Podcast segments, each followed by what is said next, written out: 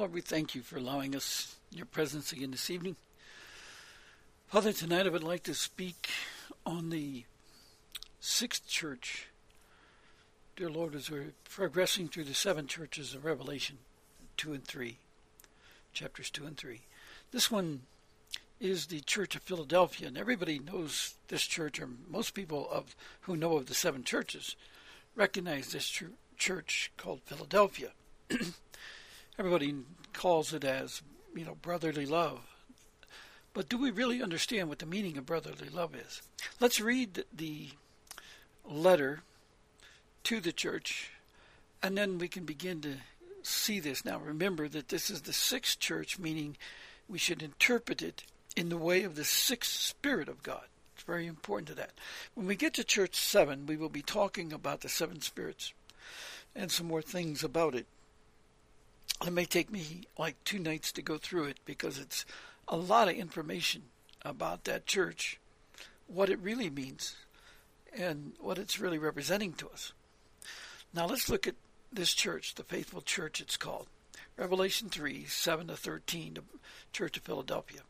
Here we go, verse seven. And to the angel of the church in Philadelphia, write, these things says he who is holy, he who is true, he who has the key of David, he who opens and no one shuts, and shuts and no one opens. I know your works. See, I have set before you an open door, and no one can shut it, for you have a little strength, have kept my word, and have not denied my name. Indeed, I will make those of the synagogue of Satan, who say they are Jews and are not, but lie. Indeed, I will make them come and worship before your feet, and to know that I have loved you. Because you have kept my command to persevere, I also will keep you from the hour of trial which shall come upon the whole world, to test those who dwell on the earth. Behold, I am coming quickly. Hold fast what you have, that no one may take your crown. He who overcomes, I will make him a pillar in the temple of my God, and he shall go out no more. I will write on him the name of my God, and the name of the city of my God, the New Jerusalem, which comes down out of heaven from my God. And I will write on him my new name. He who has an ear, let him hear what the Spirit says to the churches. This is a complex statement. It sounds like really easy and it's real, real simple to understand. But there's some really deep things in this message that the Lord is saying. First one, he says, I know your works, that, and uh, I have set before you an open door. In other words, you can come to me to receive understanding. What do you seek the Lord for? In Proverbs one twenty-three, it says, turn to me, I will pour out my Spirit upon you, and I will make my no- words known to you. He tells us in John um, fourteen, twenty-three to twenty-four, we do not love him if we will not hear his words. And he says if we will not receive his words, then he will not testify of us before the Father. So clearly he's not going to write the name of the Father on us if we do not receive his words. So it's very important for us to understand this. So the understanding of the sixth church is that this is about the upright who are going to receive dominion. That's why it's called the Church of Brotherly Love. He tells you in Malachi four that if we do not seek to bring back the message to the fathers and the, and the fathers to their sons and the mothers to their daughter and the daughters to the mother, if we do not seek to understand the way of God for these things and how to do that and how to bring forth the love of the kingdom, which is the words of God to our families, then he says that we will um, not be a part of them. And certainly the the Lord tells us in Psalms forty-nine fourteen, he's given dominion to the upright. And the sixth spirit is about the knowledge of dominion, how to take over dominion, how to how to take and bring forth the good works of God that are in the earth that he's given us, and the tools by which he's given us to use to bring forth those good works that he's prepared in the earth already. So he's telling us he has an open door to give us instruction. Remember, I spoke a little bit about the uh, stall-fed calves this morning, and that message is that he's going to feed us every day with the Word. In other words, he's going to give us the instruction every day. And he tells us that in the end times, it's going to be that the sun is going to be seven times brighter, which means that the full measure of the seven spirits are going to be poured out on every instruction that he gives to us each day. So it'll be like, you know, a week's worth of light in one day.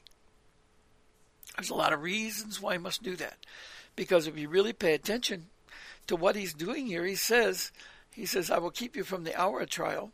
But what he's telling us is that if we keep his words and do them, that in this hour of the trial, which appears clearly to now be this morning, the first hour, the first, the first forty-two months of the morning of the day of the Lord.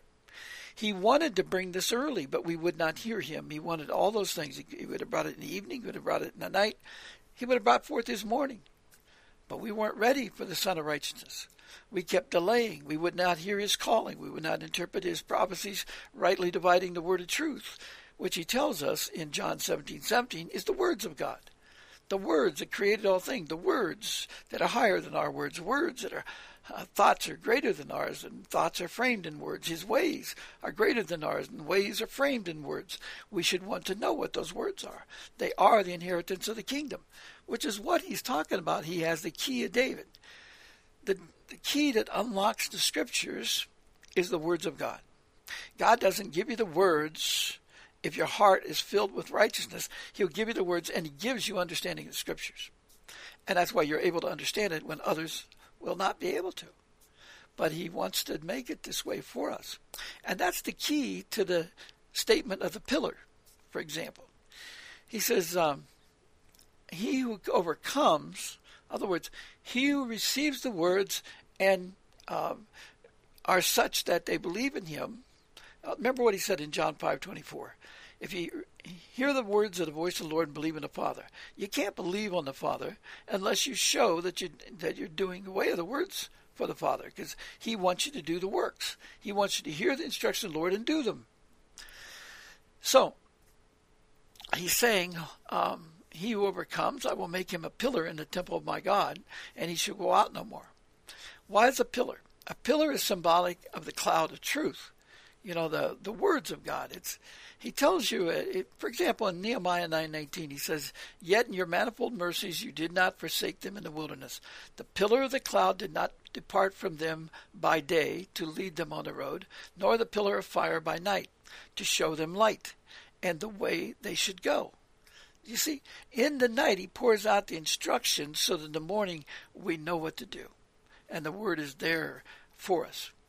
And it, it leads us. The, the light of the day leads us. But you should be prepared while you're in the night, in the evening time, when you're asking for the Lord and meditating on his word in the night. He pours it out from heaven so that in the morning you wake it up. It's like the... the, the, the um, uh, the dew on the grass in the mornings, and the deer eat it. He, and he talks about the, the the beautiful deer in the morning. And that's what he's talking about. We should want to get the daily message every day. Uh, and that's what he's talking about with that. And he said, in the daytime, it'll lead us on the road, but at nighttime, it shows them light. In other words, he pours out the knowledge of the words, because the entrance of his words gives this light, Psalms one nineteen, one thirty, and the way that they should go, Psalms one nineteen, one oh five. The words are like a light to our path. That's poured out in the night. And a pillar of fire, what he talks about, is always, fire is always symbolic of immediate. So every night he's pouring out knowledge. pouring it out, knowledge. And the sun rises as the sun of righteousness. If your heart is to do good for the glory of God, you'll understand the scriptures and you'll go forth and do them. If you don't, you'll just go into confusion. Also, in, um, you know, he tells us in Hosea three four, uh, he said that the children of Israel shall abide many days without kings or prince, without sacrifice, or sacred pillar, without ephod or teraphim. See, the pillar is symbolic. When Lord is always making his words known there, and the people come to the pillar and, and the temples, and they would speak the instruction that God gave them. Like if they went into the temple and received a word, it would come out and they would speak it at the pillars and it teach the people. They would, and the people would receive it. The Spirit would cause it to be stirred up within them. In um, First Timothy three fifteen, Paul is saying, "But if I am delayed, I write so that you may know how you ought to conduct yourself in the house of God, which is the church of the living God, the pillar and the ground of truth."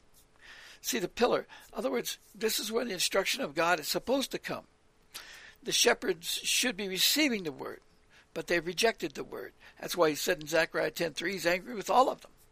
And because their people are a goat herd, because they have, they have not Uh, receive the knowledge of truth, which he tells us in um, John seventeen seventeen is the words of God, and he confirms that in Psalms one nineteen, uh, one forty-two, and one sixty. Also Psalms thirty-three and four. So you can see what the key of David, if you read in Psalms one nineteen, you're going to get the instruction of the way of the words of God, very complete if you will listen, and the Spirit will guide you in an open door.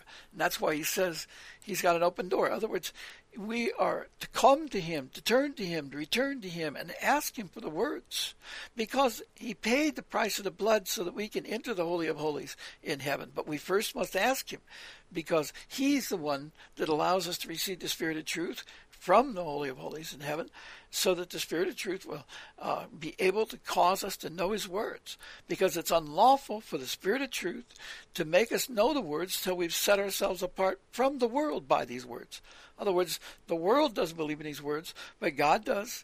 And God God says if they set themselves apart by his truth, then they are holy. He said to those whom the word comes, they become like a little god or a son of God. So that's what he's talking about here. And that's what he's saying. He says, he goes on, he says, "He overcomes, I'll make him a pillar in the temple of my God, and he shall go out no more." Why? It's because the pillar is a place that people can come to to receive the knowledge. And that's what he's saying here. "I will write on him the name of my God." What is the name of God? He, the work of God is he owns all things. And what Jesus is saying to us is we will have authority to, to teach, to bear witness to. Uh, that's the name of his God. That's what he does. He bears witness to the truth. And we will be able to help people in understanding um, the works. When they come with a problem, we'll be able to understand. God will give you, because God never has a lack of answers. You know, he always knows. So he's going to give you wisdom and understanding and counsel and the strength, how to strengthen the people by giving them the facts. And that, that's what the Uh, person will have, because they'll have that authority from God that Jesus will give to us to be able to teach like that. That is not done today. "And the name of the city of my God," the city means the way of the people. And he's talking about the way of the New Jerusalem. And, you know, it's the New Jerusalem to come, but he's saying that in this time he will give us that knowledge. And that knowledge is, um, I mean, it's just volumes. You'll If you understand what he's saying, is you're going to have the knowledge of science beyond what people can understand today, because you're going to know the way that they keep the kingdom. You'll know way that they, and the plants will come forth. You'll know why they'll clap. You'll know all these things. The trees will clap, and the rivers will sing, and so on. You'll understand the way that enables this purity of God, this glory of God to come forth, because you're going to understand the way of the eternal city, the way of the, uh, not all the ways of the works that the Lord has prepared for us, but the way of peace, the way of true knowledge, the way of, uh, you know, having faith and understanding what God has prepared from the beginning to get us to the eternal plan. See, that when he says the, the, the city, the New Jerusalem that God will send down from heaven, means that all the works between now, you know, beginning uh, till the end of his plan to bring us into the eternal city, all that has been complete, and you will have that knowledge as it's needed to do the work of God, to give advice from that. And that God has given a special gift of knowledge. It's like uh, just an amazing thing that you'll be able to understand and teach like this. No shepherd teaches this way today. Nobody has that understanding uh, right now. But God is going to give this to these people who will overcome, who will hear the words and step out in faith and set themselves apart from the world and start just believing in God. See, we have to understand that when you're doing the way of the words, And we say, oh, it's delaying, delaying, delaying. Well, the problem of it is we have to have the understanding that your work is not futile. Everything you've done is being done for good, and you can have faith, knowing that these things are done at an appointed time, and God will cause the things you desire to be done if it was in the will of God for these times, such as binding. And, you know, like we're walking around the cities and binding the cities, binding the, the idols, the, that they be dropped to powder so that they have no strength to hold the people. These kind of things are important to do at this time without speaking, without protesting, uh, without, you know, even saying anything. You just, it's like going into your prayer closet. You do these things in silence because you're communicating to God, not to man. And God will answer you in the day that's appointed. And we need a lot of that done very quickly. Many of it's been done. God's going to honor all those steps that people have taken before.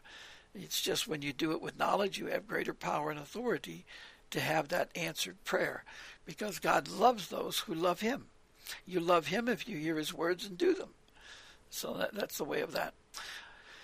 I believe that this will help you understand this church a lot more. Um, I could go into the, you know, many things about the, the the the the city of Philadelphia and all that, but I don't think it's necessary. You know, the issue of the open doors. God is ready to answer all those who call up in upon him to receive the knowledge of truth. Uh, but first, to get the Spirit of truth, who makes known the knowledge of truth, because it's given the authority and it repeats to us what he hears, what it hears from from uh, the Lord and from the Father, and they will give us what we need each day, so that Spirit of truth, once it enters us, continues to grow our understanding every day.